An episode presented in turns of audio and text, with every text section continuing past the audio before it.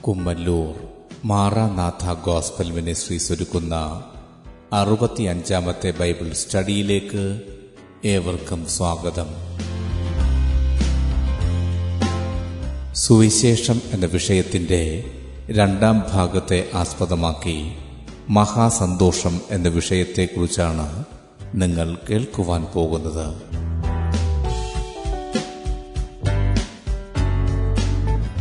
ക്ലാസുകൾ എടുക്കുന്നത് brother Sunil Kumar C G. അന്വേഷണങ്ങൾക്ക് nine double four seven two zero double six eight zero. ഈ ക്ലാസുകളുടെ video യൂട്യൂബിലും ലഭ്യമാണ്. Amen T V network Trivandrum Kerala. Triple nine five nine seven five nine eight zero.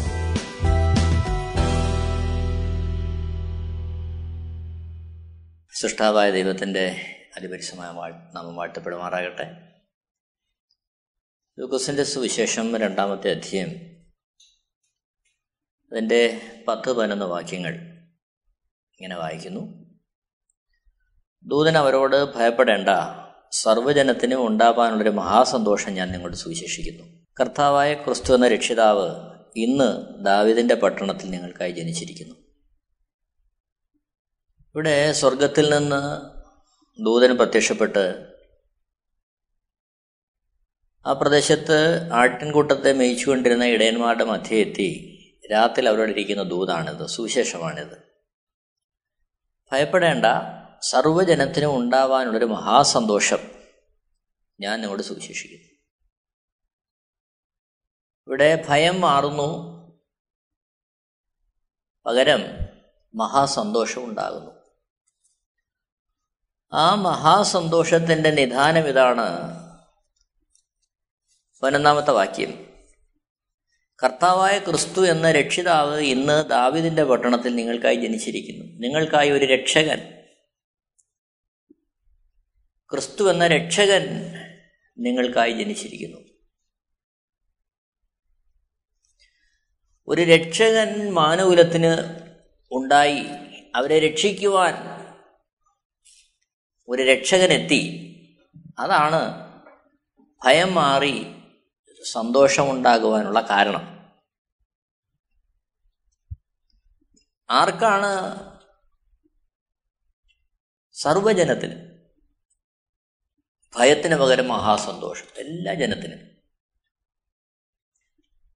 പ്രേരെ ഈ കാലഘട്ടത്തിൽ മറ്റ് പലവിധമായ കാര്യങ്ങളും ഘോഷിക്കപ്പെടുമ്പോൾ സുവിശേഷത്തിന്റെ കാതലായ അന്തസത്ത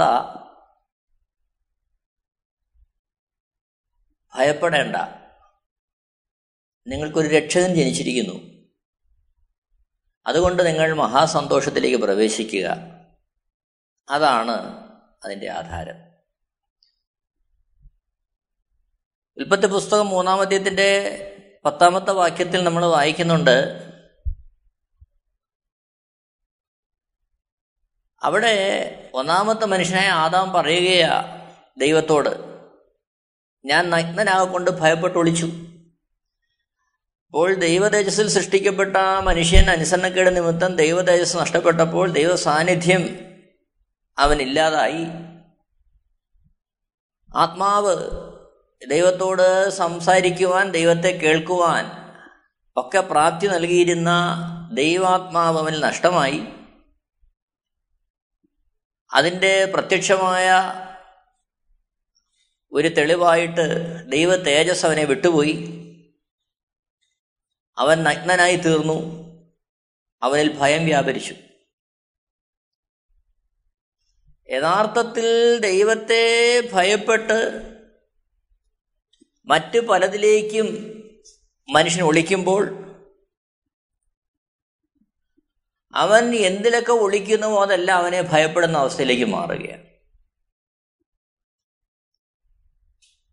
യഥാർത്ഥത്തിൽ ദൈവസാന്നിധ്യമില്ലാതെ അല്ലെങ്കിൽ ദൈവസാന്നിധ്യത്തിന് വേണ്ടി ഉത്സാഹിക്കാൻ ഏതിലൊക്കെ മനുഷ്യൻ ആശ്രയിക്കുന്നുവോ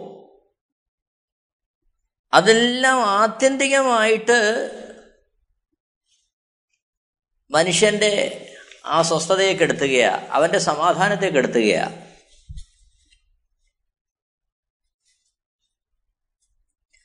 ഇവിടെ വ്യക്തമായിട്ട് കേൾക്കുന്ന സന്ദേശം ഇതാ ഭയപ്പെടേണ്ട. അതിന്റെ പതിനാലാമത്തെ വാക്യത്തിൽ നമ്മൾ കാണുന്നുണ്ട് ഈ സന്ദേശം അറിയിച്ചു കഴിയുമ്പോൾ പെട്ടെന്ന് സ്വർഗീയ സൈന്യത്തിന്റെ ഒരു സംഘം ദൂതനോട് ചേർന്ന് ദൈവത്തെ പുകഴ്ത്തി.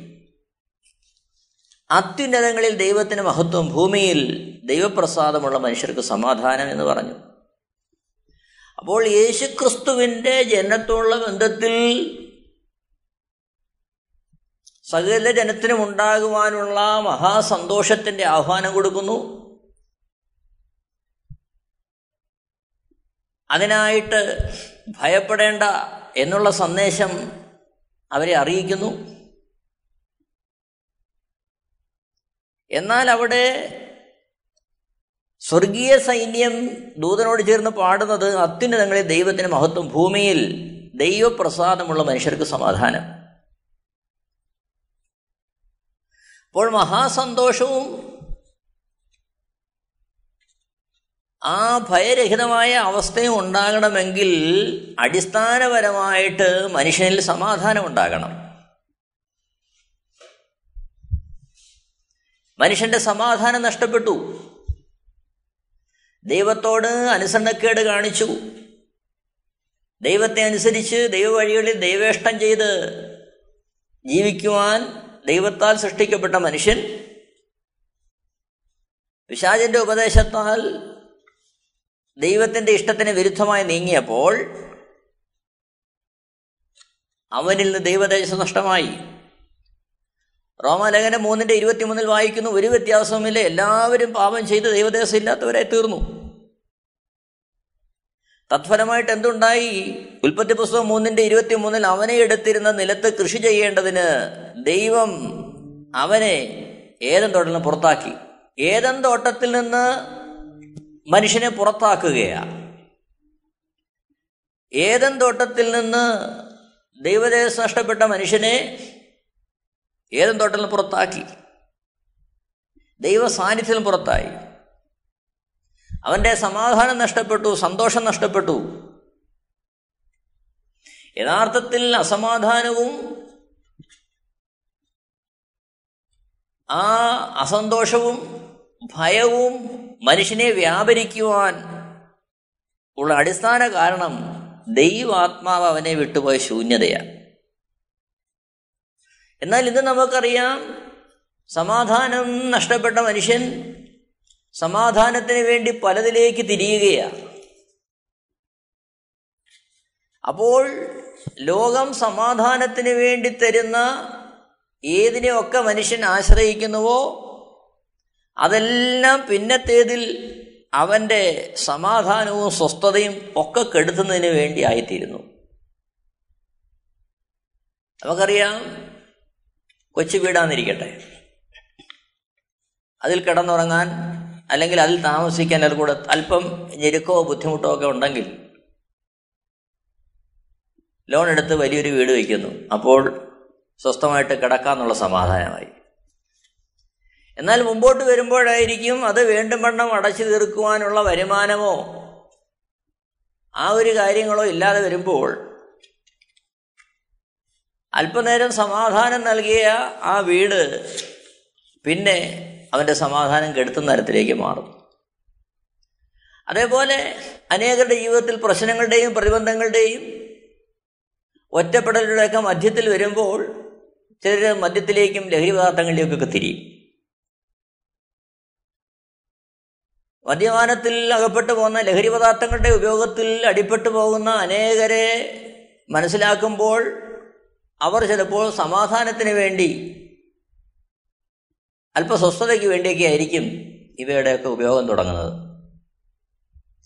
എന്നാൽ ഈ സമാധാനത്തിന് വേണ്ടി സ്വസ്ഥതയ്ക്കും വേണ്ടിയും തുടങ്ങുന്ന ഈ ലഹരി പദാർത്ഥങ്ങളുടെ ഉപയോഗം അവന്റെ സമാധാനത്തെ കെടുത്തി സ്വസ്ഥതയെ കെടുത്തി അവന്റെ കുടുംബാന്തരീക്ഷത്തെ തകർത്തു കുഞ്ഞുങ്ങളുടെ വിദ്യാഭ്യാസം തകർത്തു കടഭാരമായി എല്ലാം നശിപ്പിച്ചു. അവസാനം സ്വസ്ഥതയ്ക്കും സമാധാനത്തിനും വേണ്ടി ആശ്രയിച്ച ലഹരി പദാർത്ഥങ്ങളുടെ ഉപയോഗം ആത്യന്തികമായിട്ട് അവന്റെ സ്വസ്ഥതയും സമാധാനവും കെടുത്തുകയാണ്. അതേപോലെ നമുക്കറിയാം ഈ കാലഘട്ടത്തിൽ കുഞ്ഞുങ്ങൾ നിർബന്ധം പിടിക്കും. അവർക്ക് നല്ല വണ്ടി വേണം ബൈക്ക് വേണം. അപ്പോഴവർ വീട്ടിൽ അതിന്റെ പിണക്കമായി അതിനെ ചൊല്ലിയുള്ള സംസാരമായി വീട്ടിലെ സമാധാനവും സ്വസ്ഥതയൊക്കെ പോയി. എന്നാൽ സമാധാനവും സ്വസ്ഥതയാകട്ടെ എന്ന് കരുതി ഇല്ലാത്ത പൈസ എവിടുന്നെങ്കിലുമൊക്കെ സ്വരൂപിച്ച് അവന് നല്ലൊരു ബൈക്ക് ബൈക്ക് മേടിച്ചു കൊടുക്കുന്നു. പിന്നത്തേതിൽ അവൻ കൂട്ടുകാരുമായിട്ട് കൂടി അമിത വേഗതയും കൂട്ടുകാരുമായിട്ടുള്ള കറക്കവും ചുരുക്കി പറഞ്ഞു കഴിഞ്ഞാൽ അല്പസമാധാനത്തിന് വേണ്ടി ചെയ്ത ആ ഒരു കാര്യം അവരുടെ സ്വസ്ഥതയെ കെടുത്തുന്ന ഉറക്കം കെടുത്തുന്ന തരത്തിലേക്ക് കാര്യങ്ങൾ മാറുകയാണ്. അപ്പോൾ എന്നെ കേൾക്കുന്ന പ്രിയരെ മനുഷ്യ ജീവിതത്തിലേക്ക് നമ്മൾ നോക്കുമ്പോൾ നമ്മൾ കാണുന്ന കാഴ്ച ഇതാ. കാര്യം മനുഷ്യൻ പൊതുവെ ഈ ലോകത്തിലേക്കാണ് നോക്കുന്നത് ഉദാഹരണമായിട്ട് നമുക്ക് ചിന്തിക്കാം നമ്മളിപ്പോൾ താമസിക്കുന്ന ഒരു ഗ്രാമത്തിൽ എല്ലാവർക്കും കൊച്ചു ചെറിയ വീടാന്നിരിക്കട്ടെ ഓരയിട്ട ചെറിയ വീടാന്നിരിക്കട്ടെ. പഴയ കാലങ്ങളിൽ അങ്ങനെ ആയിരുന്നല്ലോ എല്ലായിടവും ചെറിയ വീടുകൾ എല്ലാവർക്കും ഓലയിട്ട കൊച്ചു വീടുകൾ. എല്ലാവരും സന്തുഷ്ടരാ. എന്നാൽ അതിന്റെ മധ്യേ ആരെങ്കിലും ഒരു വലിയ ബംഗ്ലാവ് വെച്ചാൽ വാർത്ത ഒരു വീട് വെച്ചാൽ അതുവരെ ഈ കൊച്ചു വീടുകളിൽ സന്തോഷത്തോടെ സമാധാനത്തോടെ കിടന്നുറങ്ങിയവർക്ക് അപ്പോഴാണ് അവരുടെ സമാധാനം പോകുന്നത്. കാര്യം നേരത്തെ എല്ലാവരും ഒരുമിച്ച് ചെറിയ വീടുകളിൽ ആ ഓലമേഞ്ഞ വീടുകളിൽ പാർത്തിരുന്നപ്പോൾ അവർ ഉള്ള സൗകര്യത്തിനകത്തൊതുങ്ങി അതിനുള്ളിൽ സന്തോഷവും സമാധാനവും കണ്ടെത്താൻ അവർ ശ്രമിച്ചിരുന്നു. എന്നാൽ ആ കൂട്ടത്തിൽ ഒരാൾ അല്പം ഉന്നതമായ നിലവാരത്തിലേക്ക് കാര്യങ്ങളെ ക്രമീകരിച്ചപ്പോൾ അതിനെ നോക്കി അതില്ലല്ലോ ഞങ്ങൾക്കില്ലല്ലോ എന്നുള്ള തരത്തിൽ പിന്നെ അവരുടെ സ്വസ്ഥയും സമാധാനവും പോവുകയാണ് പല കുടുംബങ്ങളിലേക്ക് നോക്കുമ്പോൾ കുടുംബത്തിലെ അസമാധാനത്തിനും അസ്വതയ്ക്കും കാരണം മറ്റുള്ളവരുമായിട്ട് താരതമ്യം ചെയ്ത് ആ നിലയിൽ നമുക്ക് എത്താൻ കഴിയുന്നില്ലല്ലോ എന്നുള്ള തരത്തിലുള്ള വിഷയങ്ങളാണ് മറ്റുള്ളവരുടെ കുഞ്ഞുങ്ങൾക്ക് ഉന്നതമായ വിദ്യാഭ്യാസം അവർക്ക് ലഭിക്കുമ്പോൾ നമ്മുടെ കുഞ്ഞുങ്ങൾക്ക് അതില്ലല്ലോ എന്നുള്ളത് ഓർത്തുള്ള പ്രശ്നം. വീടാണെങ്കിൽ അങ്ങനെ വാഹനമാണെങ്കിൽ അങ്ങനെ എല്ലാ കാര്യങ്ങളും. അപ്പോൾ പൊതുവേ മനുഷ്യന്റെ സമാധാനവും സ്വസ്ഥതയും ആശ്വാസവും ഒക്കെ കെടുത്തുന്നത് പലപ്പോഴും ഈ പുറമേയുള്ള പല കാര്യങ്ങളിലും സ്വസ്ഥതയും സമാധാനവും കണ്ടെത്തുവാൻ മറ്റുള്ളവരുമായി താരതമ്യം ചെയ്ത് അത് നിമിത്തം സ്വസ്ഥതയും സമാധാനവും കണ്ടെത്തുവാനുള്ള വ്യഗ്രതയും അതിനുവേണ്ടിയുള്ള പ്രയത്നവുമാണ് എന്നാൽ എന്നെ കേൾക്കുന്ന പ്രിയരെ ആത്യന്തികമായി നടക്കുന്ന കാര്യം മനുഷ്യൻ ഏതിന്റെയൊക്കെ പുറകെ പോന്നോ അതൊന്നും ശാശ്വതമായി അവന് സന്തോഷം കൊടുക്കത്തില്ല സമാധാനം കൊടുക്കത്തില്ല.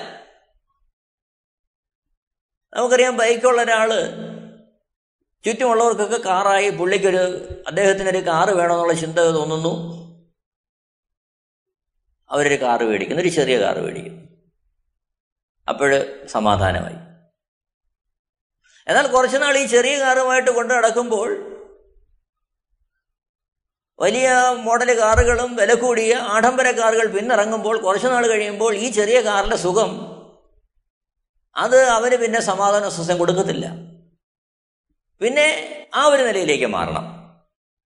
അപ്പോൾ ഞാനിവിടെ പറഞ്ഞു വരുന്നതിന്റെ കാര്യം മനുഷ്യൻ സമാധാനത്തിനും സ്വസ്ഥതയ്ക്കും ഇന്നതൊക്കെ ഉണ്ടെങ്കിൽ സമാധാനവും സ്വസ്ഥതയും ആണെന്ന് കരുതി മനുഷ്യൻ എന്തിന്റെയൊക്കെ പുറകെ പോകുമോ അതൊന്നും ശാശ്വതമായ ഒരു സമാധാനമോ സന്തോഷമോ മനുഷ്യന് കൊടുക്കുന്നതായിട്ട് കാണുന്നില്ല. അപ്പോൾ എന്താണ് മനുഷ്യന് സമാധാനം നൽകുന്ന സന്തോഷം നൽകുന്ന കാരണം? യേശുക്രിസ്തു പറഞ്ഞ് ഭയപ്പെടേണ്ട. സകല ജനത്തിനും ഉണ്ടാകാനുള്ള മഹാസന്തോഷം ഞാൻ നിങ്ങളെ അറിയിക്കുന്നു. അപ്പോൾ അത് യേശു ക്രിസ്തു എന്ന രക്ഷിതാവ് നിങ്ങൾക്ക് വേണ്ടി ഉണ്ട് എന്നുള്ളതാ. ലൂക്കോസിന്റെ സുവിശേഷം രണ്ടാമത്തെ അധ്യയം പതിനാലാമത്തെ വാക്യം നമ്മൾ വായിച്ചു. സ്വർഗത്തിൽ നിന്നുള്ള ദൂതന്റെ സന്ദേശം അവിടെ കേൾക്കുകയാ. അതിനോടൊപ്പം സ്വർഗീയ ദൂതന്മാർ സംഘമായിട്ട് പാടുന്നു. അത്യുന്നതങ്ങളിൽ ദൈവത്തിന് മഹത്വം. ഭൂമിയിൽ ദൈവപ്രസാദമുള്ള മനുഷ്യർക്ക് സമാധാനം. അപ്പോൾ ദൈവപ്രസാദം ലഭിച്ച മനുഷ്യർക്ക് ഉണ്ടാകുന്ന ആ സമാധാനമാണ് മഹാസന്തോഷത്തിലേക്ക് മനുഷ്യനെ നയിക്കുന്നത്. അപ്പോൾ ആ സമാധാനം ലഭിക്കണമെങ്കിൽ അവന് ദൈവപ്രസാദം ലഭിക്കണം. ദൈവപ്രസാദം ലഭിച്ചവനാണ് സമാധാനമുള്ളത്. പ്രിയരെ ആ വസ്തുത നാം നമ്മുടെ ജീവിതത്തിൽ നമ്മൾ തിരിച്ചറിയേണ്ടത് ആവശ്യമാണ്. അപ്പോൾ ദൈവത്തിന്റെ ആത്യന്തികമായിട്ട് പുറമേയുള്ള വസ്തുതകളല്ല സാഹചര്യങ്ങളല്ല മനുഷ്യന്റെ സമാധാനത്തെ കെടുത്തുകയോ ചെയ്യുന്നത്. മറിച്ച് അവന് ദൈവപ്രസാദം ലഭിച്ചില്ല എന്നുള്ളതാണ് ദൈവപ്രസാദം ലഭിക്കുമ്പോൾ അവന് സമാധാനം ഉണ്ടാകും. നോക്കണമേ യോഹന്നാന്റെ സുവിശേഷം പതിനാലാമത്തെ അധ്യായന്റെ ഇരുപത്തേഴാമത്തെ വാക്യത്തിൽ നമ്മൾ കാണുന്നു. സമാധാനം ഞാൻ നിങ്ങൾക്ക് തന്നേച്ചു പോകുന്നു. എന്റെ സമാധാനം ഞാൻ നിങ്ങൾക്ക് തരുന്നു. ലോകം തരുന്നത് പോലെ അല്ല ഞാൻ നിങ്ങൾക്ക് തരുന്നത്. നിങ്ങളുടെ ഹൃദയം കലങ്ങരുത് ഭ്രമിക്കുകയും അരുത് ഇവിടെ യേശു ക്രിസ്തു തന്റെ ശിഷ്യന്മാരോട് തന്നെ അനുഗമിക്കുന്നവരോട് പറയുകയാ. നോക്കണം സമാധാനം ഞാൻ നിങ്ങൾക്ക് തന്നേച്ചു പോവുകയാണ് എന്റെ സമാധാനം ഞാൻ നിങ്ങൾക്ക് തരുന്നു. യേശുക്രിസ്തു പറയുന്നു യേശുക്രിസ്തുവിനുള്ള സമാധാനം. ആ സമാധാനം ഞാൻ നിങ്ങൾക്ക് തരികയാ. അത് ലോകം തരുന്നത് പോലെ അല്ല. അപ്പോൾ ലോകം തരുന്ന സമാധാനം താൽക്കാലികമാ അത് നീങ്ങിപ്പോകുന്നതാ അത് ആപേക്ഷികമാ. അവസ്ഥകൾക്കനുസരിച്ച് സാഹചര്യങ്ങൾക്കനുസരിച്ച്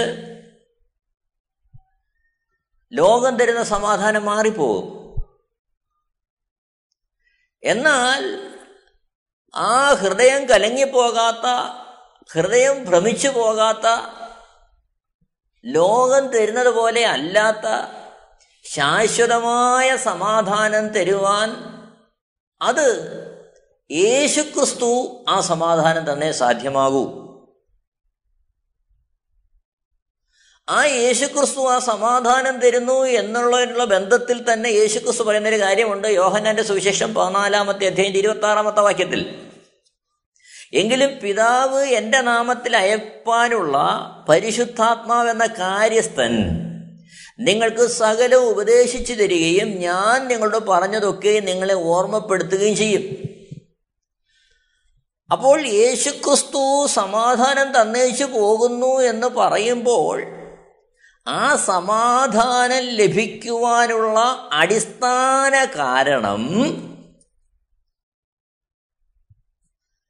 പിതാവ് യേശുക്രിസ്തുവിന്റെ നാമത്തിൽ അയപ്പാനുള്ള പരിശുദ്ധാത്മാവെന്ന കാര്യസ്ഥൻ നിങ്ങൾക്ക് സകലം ഉപദേശിച്ചു തരികയും ഞാൻ നിങ്ങളോട് പറഞ്ഞതൊക്കെ നിങ്ങളെ ഓർമ്മപ്പെടുത്തുകയും ചെയ്യും. അപ്പോൾ സമാധാനം ലഭിക്കുവാൻ തക്കവണ്ണം അവിടെ യേശു ചെയ്യുന്ന കാര്യം യേശുക്രിസ്തുവിന്റെ നാമത്തിൽ അയപ്പാനുള്ള കാര്യസ്ഥനെ തരികയാണ്. ഒരു വസ്തുതയല്ല ഒരാശയമല്ല ഒരു ഇഷ്ടത്തിന്റെ നിവൃത്തിയല്ല സമാധാനം തരുന്നത്. മറിച്ചോ പരിശുദ്ധാത്മാവെന്ന കാര്യസ്ഥൻ നമ്മുടെ ഉള്ളിൽ വരുന്നു. ഏതൻ തോട്ടത്തിൽ എന്റെയും നിങ്ങളുടെയും പൂർവപിതാവായ ഒന്നാമത്തെ മനുഷ്യൻ ആദാം അനുസരണക്കേട് കാണിക്ക നിമിത്തം നഷ്ടപ്പെട്ടു പോയ ദൈവത്തിന്റെ ആത്മാവിനെ യേശു ക്രിസ്തു എനിക്ക് നിങ്ങൾക്ക് വേണ്ടി അയച്ചു തരികയാണ്. ആ പരിശുദ്ധാത്മാവ് സകലവും ഉപദേശിച്ചു തരുന്നു. ആ പരിശുദ്ധാത്മാവിന്റെ സാന്നിധ്യത്താലും ഉപദേശത്താലും ലോകം തരുന്നതിനപ്പുറമായ സമാധാനത്തിലേക്ക് മനുഷ്യൻ പ്രവേശിക്കുകയാണ് അപ്പോൾ എന്നെ കേൾക്കുന്ന പ്രിയരെ ഈ സന്ദേശം നാം വളരെ ആഴത്തിൽ ആത്മാർത്ഥയോടെ നമ്മൾ ഗ്രഹിച്ചേ മതിയാവൂ. ഇന്നും യേശുവിനെ രക്ഷകനും കർത്താവും എന്ന് അംഗീകരിച്ച് യേശുവിനായി ജീവിക്കുന്നു എന്ന് പറയുന്ന അവരിൽ പോലും അനേകർക്ക് ഈ സ്വർഗീയമായ സമാധാനമോ സന്തോഷമോ അനുഭവിക്കാൻ കഴിയുന്നില്ല. കാരണം പലപ്പോഴും നടക്കുന്ന കാര്യം അവർ സമാധാനത്തിനും സന്തോഷത്തിനും വേണ്ടി അവർ കണ്ടിരിക്കുന്ന വഴി യേശുക്രിസ്തുവിനോട് പ്രാർത്ഥിച്ച് ഈ ലോകത്തിൽ നിന്നുള്ള നന്മയും അനുഗ്രഹങ്ങളും പ്രാപിച്ചുകൊണ്ട് സമാധാനത്തിലേക്ക് പ്രവേശിക്കുക എന്നുള്ളതാണ്. പക്ഷേ വിശുദ്ധ വേദപുസ്തകം വാഗ്ദാനം ചെയ്യുന്ന സമാധാനത്തിന്റെ ഉറവിടം ഭൗതികമായ യാതൊരു നന്മയുമല്ല ഭൗതികമായ കാര്യങ്ങളുടെ പൂർണതയല്ല. മറിച്ച് ഏത് സാഹചര്യങ്ങളിലൂടെ കടന്നു പോകുമ്പോഴും ഏത് അവസ്ഥകളിലൂടെ കടന്നു പോകുമ്പോഴും അവിടെയൊന്നും സമാധാനമോ സ്വസ്ഥതയോ നഷ്ടപ്പെടാതെ സൂക്ഷിക്കുന്ന ഉപദേശിക്കുന്ന പരിശുദ്ധാത്മാവെന്ന കാര്യസ്ഥനെ നമുക്ക് തന്ന്. ആ കാര്യസ്ഥൻ കൂടെ ഇരുന്ന് നാം ഒറ്റയ്ക്കല്ല എന്നുള്ള ബോധ്യം നമ്മുടെ ഉള്ളിൽ തരുന്നത് നിമിത്തം ഉണ്ടാകുന്ന സമാധാനം. ഈ സമാധാനമാണ് യേശു ക്രിസ്തു വാഗ്ദാനം ചെയ്യുന്നത്. നോക്കണം യോഹന്നാന്റെ സുവിശേഷം ഏഴാമത്തെ അധ്യയം മുപ്പത്തേഴ് മുപ്പത്തെട്ട് മുപ്പത്തൊമ്പത് വാക്യങ്ങൾ വായിക്കുമ്പോൾ അവിടെ നമ്മൾ കാണുന്നുണ്ട്. ഉത്സവത്തിന്റെ മഹാദിനമായ ഒടുക്കത്തെ നാളിൽ യേശു നിന്നുകൊണ്ട് ദാഹിക്കുന്നവനെല്ലാം എന്റെ അടുക്കൽ വന്ന് കുടിക്കട്ടെ. മുപ്പത്തെട്ടാമത്തെ വാക്യം എന്നിൽ വിശ്വസിക്കുന്നവന്റെ ഉള്ളിൽ നിന്ന് തിരുവെഴുത്ത് പറയുന്നത് പോലെ ജീവജല നദികൾ ഒഴുകും എന്ന് വിളിച്ചു പറഞ്ഞു.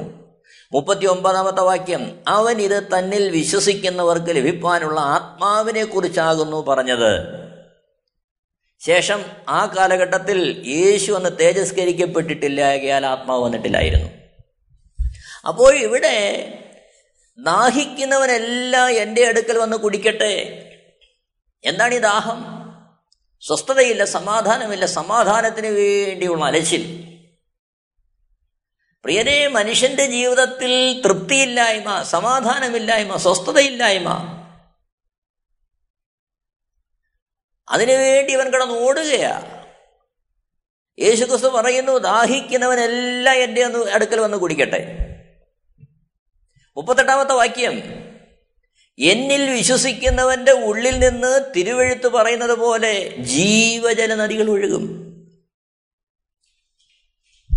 അപ്പോൾ ഈ ദാഹിക്കുന്നവൻ വന്ന് കുടിക്കട്ടെ എന്ന് പറയുമ്പോൾ ഇവിടെ മുപ്പത്തെട്ടാമത്തെ വാക്യം അത് കുടിക്കുക മാത്രമല്ല അങ്ങനെ വിശ്വസിക്കുന്നവന്റെ ഉള്ളിൽ നിന്ന് അനേകരുടെ ദാഹം മാറ്റുവാൻ തക്കവണ്ണം ജീവജല നദികളെ ഒഴുക്കുന്ന അവസ്ഥയിലേക്ക് അവൻ മാറുമെന്ന് പറയുകയാ. അപ്പോൾ സമാധാനമില്ലാതെ സമാധാനത്തിന് വേണ്ടി വാഞ്ചിക്കുന്നവൻ യേശുക്രിസ്തുവിന്റെ അടുത്തേക്ക് വരുമ്പോൾ വിശ്വസിക്കുമ്പോൾ അവന് സമാധാനത്തിന്റെ ഉറവിടമായ അവനോട് കൂടെ ഇരിക്കേണ്ടതിന് പരിശുദ്ധാത്മാവെന്ന കാര്യസ്ഥൻ നൽകപ്പെടുമ്പോൾ ആ കാര്യസ്ഥന്റെ സജീവ സാന്നിധ്യത്താൽ അനേകരെ ആശ്വസിപ്പിക്കാൻ ഉതകുന്ന തരത്തിൽ ഉള്ളൊരു പരിവർത്തനം അവനുണ്ടാകുകയാണ്. നോക്കണം മുപ്പത്തി ഒമ്പതാമത്തെ വാക്യത്തിൽ അവനിത് തന്നിൽ വിശ്വസിക്കുന്നവർക്ക് ലഭിക്കാനുള്ള ആത്മാവിനെ കുറിച്ചാകുന്നു പറഞ്ഞത്. അപ്പോൾ യേശുക്രിസ്തു പറഞ്ഞ ജീവജല നദി അത് യേശുക്രിസ്തുവിൽ വിശ്വസിക്കുന്നവർക്ക് ലഭിക്കുന്ന ആത്മാവിനെ കുറിച്ച് പറയുകയാണ്. അപ്പോൾ യേശുക്രിസ്തുവിനെ വിശ്വസിക്കുന്നവർക്ക് ആത്മാവിനെ ലഭിക്കുമ്പോൾ ആ ആത്മാവ് അവന്റെ അസമാധാനം മാറ്റും അവന്റെ അസന്തുഷ്ടി മാറ്റും അവന്റെ ദുഃഖം മാറ്റും അവന് മഹാസന്തോഷവും സമാധാനവും അവന് പകർന്നു നൽകും. നോക്കണം എന്നാൽ അവിടെ ഓർക്കേണ്ടുന്ന മറ്റൊരു കാര്യം യോഹനാന്റെ സുവിശേഷം ഏഴാമത്തെ അധ്യയം അതിന്റെ മുപ്പത്തൊമ്പതാമത്തെ അധ്യയം നമ്മൾ വായിക്കുന്നുണ്ട് യേശു അന്ന് തേജസ്കരിക്കപ്പെട്ടിട്ടില്ലായാൽ ആത്മാവ് വന്നിട്ടില്ലായിരുന്നു. അപ്പോൾ യേശു ക്രിസ്തു അത് പറയുന്ന സമയത്ത് യേശു ക്രിസ്തു തേജസ്കരിക്കപ്പെട്ടിട്ടില്ല. തേജസ്കരിക്കപ്പെട്ടില്ല എന്ന് പറയുമ്പോൾ യേശു അന്ന് പരസ്യമായി ശുശ്രൂഷിതായിരിക്കുന്നു യേശു ക്രിസ്തു ശേഷം മാനകുലത്തിന്റെ പാപത്തിന്റെ മോചനത്തിനായിട്ട് കാൽവരക്കുറിശിൽ യാഗമായി. ആ യാഗമായി തീർന്ന യേശു ക്രിസ്തുവിനെ കലരടക്കം ചെയ്തു. ആ കലരടക്കം ചെയ്ത യേശു ക്രിസ്തു മൂന്നാം നാൾ ഉയർത്തെഴുന്നേറ്റു. ഉയർത്തെഴുന്നേറ്റ് ദൈവസനിലേക്ക് കടന്നുപോയി. ആ അനുസരണം ഒന്നാമത്തെ മനുഷ്യന്റെ അനുസരണം അനുസരണക്കേട്. ആ അനുസരണക്കേട് തന്റെ അനുസരണത്താൽ തികച്ചു എന്ന് ബോധ്യപ്പെടുത്തി കഴിഞ്ഞപ്പോൾ യേശുക്രിസ്തു തേജസ്കരണം പ്രാപിച്ചു കഴിഞ്ഞപ്പോൾ അനുസരണത്താൽ തേജസ്കരിക്കപ്പെട്ട് കഴിഞ്ഞപ്പോൾ ഒന്നാമത്തെ മനുഷ്യനിൽ നിന്ന് നഷ്ടപ്പെട്ട ആത്മാവിനെ തിരികെ നൽകാൻ തക്കുള്ള വഴികൾ തുറക്കുകയാണ്. നോക്കണം ആ ആത്മാവ് കാര്യസ്ഥനെ പ്രാപിക്കുമ്പോൾ ആ കാര്യസ്ഥൻ നമ്മുടെ ജീവിതത്തിൽ ലഭ്യമാകുമ്പോഴാണ് യേശുക്രിസ്തു പറഞ്ഞ ശാശ്വതമായ നിത്യമായ സമാധാനം ഒരുവന്റെ ഉള്ളിലേക്ക് പ്രവേശിക്കുന്നത്. അപ്പോൾ യേശുക്രിസ്തുവിന് സമാധാനം പ്രാപിക്കുവാൻ വേണ്ടി നമ്മൾക്ക് തരാനുള്ളത് ചില വസ്തുതകളല്ല ചില കാര്യങ്ങളല്ല ഭൗതികമായ ചില വിഷയങ്ങളല്ല. യേശുക്രിസ്തുവിന് നമുക്ക് വേണ്ടി തരാനുള്ളത് നമ്മളെ ഏതവസ്ഥയിൽ ഉപദേശിക്കാനും നമ്മളെ നടത്താനും നമ്മളെ നേരായ മാർഗത്തിൽ നമ്മൾക്ക് തർജനം ചെയ്യുവാനും ഒക്കെ കാര്യസ്ഥനായ ഒരു പരിശുദ്ധാത്മാവിനെ നമുക്ക് തരുന്നു. ആ പരിശുദ്ധാത്മാവിന്റെ സാന്നിധ്യം നമ്മുടെ ജീവിതത്തിൽ ഉണ്ടാകുമ്പോൾ നമുക്ക് ശാശ്വതമായ സമാധാനം ഉണ്ടാകുന്നു. ആ ശാശ്വതമായ സമാധാനമാണ് നമ്മളെ മഹാസന്തോഷത്തിലേക്കും ആ ഭയപ്പെടേണ്ട ഭയമില്ലാത്ത അവസ്ഥയിലേക്കൊക്കെ നമ്മളെ പ്രവേശിപ്പിക്കുന്നത്. അപ്പോസ്തല പ്രവൃത്തി രണ്ടാമത്തെ അധ്യയന്റെ മുപ്പത്തെട്ടാമത്തെ വാക്യത്തിൽ പത്രോസ് പറയുന്നു യേശുക്രിസ്തുവിന്റെ മരണ അടക്ക പുനരുത്ഥാനത്തിന് ശേഷം യേശുക്രിസ്തുവിനെ കുറിച്ച് സുവിശേഷിക്കുമ്പോൾ പത്രോസ് പറയുന്നു നിങ്ങൾ മാനസാന്തരപ്പെട്ട് നിങ്ങളുടെ പാപങ്ങളുടെ മോചനത്തിനായി ഓരോരുത്തൻ യേശുക്രിസ്തുവിന്റെ നാമത്തിൽ സ്നാനമേൽപ്പീൻ എന്നാൽ പരിശുദ്ധാത്മാവെന്ന ദാനം ലഭിക്കും. നഷ്ടപ്പെട്ട ദൈവാത്മാവിനെ തിരികെ ലഭിക്കുവാൻ വേണ്ടി. അവിടെ എന്താ ചെയ്യുന്നത്? ഒന്നാമത് മാനസാന്തരപ്പെടുന്നു. മാനസാന്തരപ്പെടുക. മാനസാന്തരപ്പെടുക. മാനസാന്തരപ്പെട്ട് എന്ത് ചെയ്യണം? നിങ്ങളുടെ പാപങ്ങളുടെ മോചനത്തിനായി ഓരോരുത്തരും യേശു ക്രിസ്തുവിന്റെ നാമത്തിൽ സ്നാനമേൽക്കണം അപ്പോഴാണ് എന്ത് ചെയ്യുന്നത്? പരിശുദ്ധാത്മാവെന്ന ദാനം ലഭിക്കുന്നത്. അപ്പോൾ സമാധാനം ഞാൻ നിങ്ങൾക്ക് തന്നേച്ചു പോകുന്നു എന്ന് പറയുമ്പോൾ ആ സമാധാനത്തിനായിട്ട് യേശു ക്രിസ്തുവിന്റെ നാമത്തിൽ അയപ്പാനുള്ള പരിശുദ്ധാത്മാവെന്ന കാര്യസ്ഥനെ നിങ്ങൾക്ക് തരുമെന്ന് പറയുമ്പോൾ ആ പരിശുദ്ധാത്മാവെന്ന കാര്യസ്ഥനെ ലഭിക്കാൻ എന്ത് വേണം?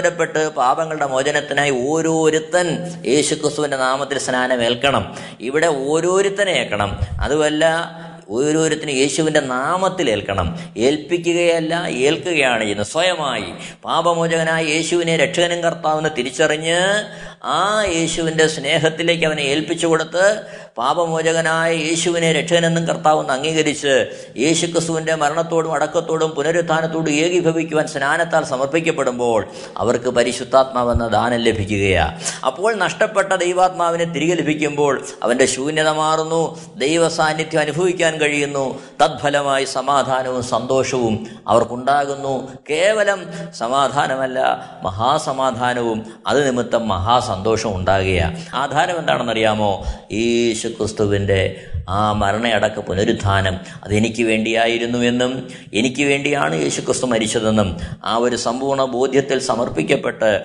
യേശുവിന് വേണ്ടി ജീവൻ സമർപ്പിക്കുമ്പോഴാണ് അതിനുവേണ്ടി യേശുവിനോട് ചേരുവാൻ സ്നാനപ്പെട്ട് യേശുവിനെ രക്ഷകനും കർത്താവെന്ന് അംഗീകരിച്ച് ആ ഒരു അവസ്ഥയിലേക്ക് നാം സമർപ്പിക്കപ്പെടുമ്പോൾ നമുക്ക് പരിശുദ്ധാത്മാവെന്ന ദാനത്തെ ലഭിക്കുകയാണ്. ഫിലിപ്പാലേഖനം ഒന്നാമത്തെ അധ്യയന്റെ ഏഴ് പതിമൂന്ന് പതിനാല് വാക്യങ്ങളൊക്കെ വായിക്കുമ്പോൾ നമ്മളവിടെ കാണുന്നുണ്ട് അപ്പോസനെ പൗലോസ് എന്ന് പറയുന്ന മനുഷ്യൻ എഴുതുകയാണ് അവിടെ നമ്മൾ കാണുന്നത് പൗലോസ് കാരാഗ്രഹത്തിൽ ബന്ധനത്തിൽ കിടക്കുകയാണ് നോക്കണം അതിന്റെ പതിമൂന്നാമത്തെ വാക്യത്തിൽ എന്ത് എന്റെ ബന്ധനങ്ങൾ ക്രിസ്തു നിമിത്തമാകുന്നുവെന്നും അകമ്പടി പട്ടാളത്തിലൊക്കെയും ശേഷം എല്ലാവർക്കും തെളിവായി വരികയും ഈ പൗലോസ് ബന്ധനത്തിൽ കിടക്കുമ്പോൾ ആ തടവിൽ താൻ കിടക്കുമ്പോഴും പറയുക തന്റെ ചങ്കല അത് ശാപമായിരുന്നില്ല മറിച്ചോ അനേകർക്ക് യേശുവിന്റെ സുവിശേഷം അറിയിക്കുവാൻ തക്കോണം അതൊരു തെളിവായിട്ട് അവിടെ മാറുകയാണ് അതേ പൗലോസ് എഴുതുന്നു ബലിപ്യാലേഖനം മൂന്നാമത്തെ അധ്യയന്റെ ഒന്നാമത്തെ വാക്യത്തിൽ ഒടുവിൽ എന്റെ സഹോദരന്മാരെ കർത്താവിൽ സന്തോഷിപ്പിൻ. അതേ കാര്യം നിങ്ങൾക്ക് പിന്നെ എഴുതുന്നതിൽ എനിക്ക് മടുപ്പില്ല. നിങ്ങൾക്കത് ഉറപ്പാകുന്നു. കാരണം ബന്ധനസ്ഥനായി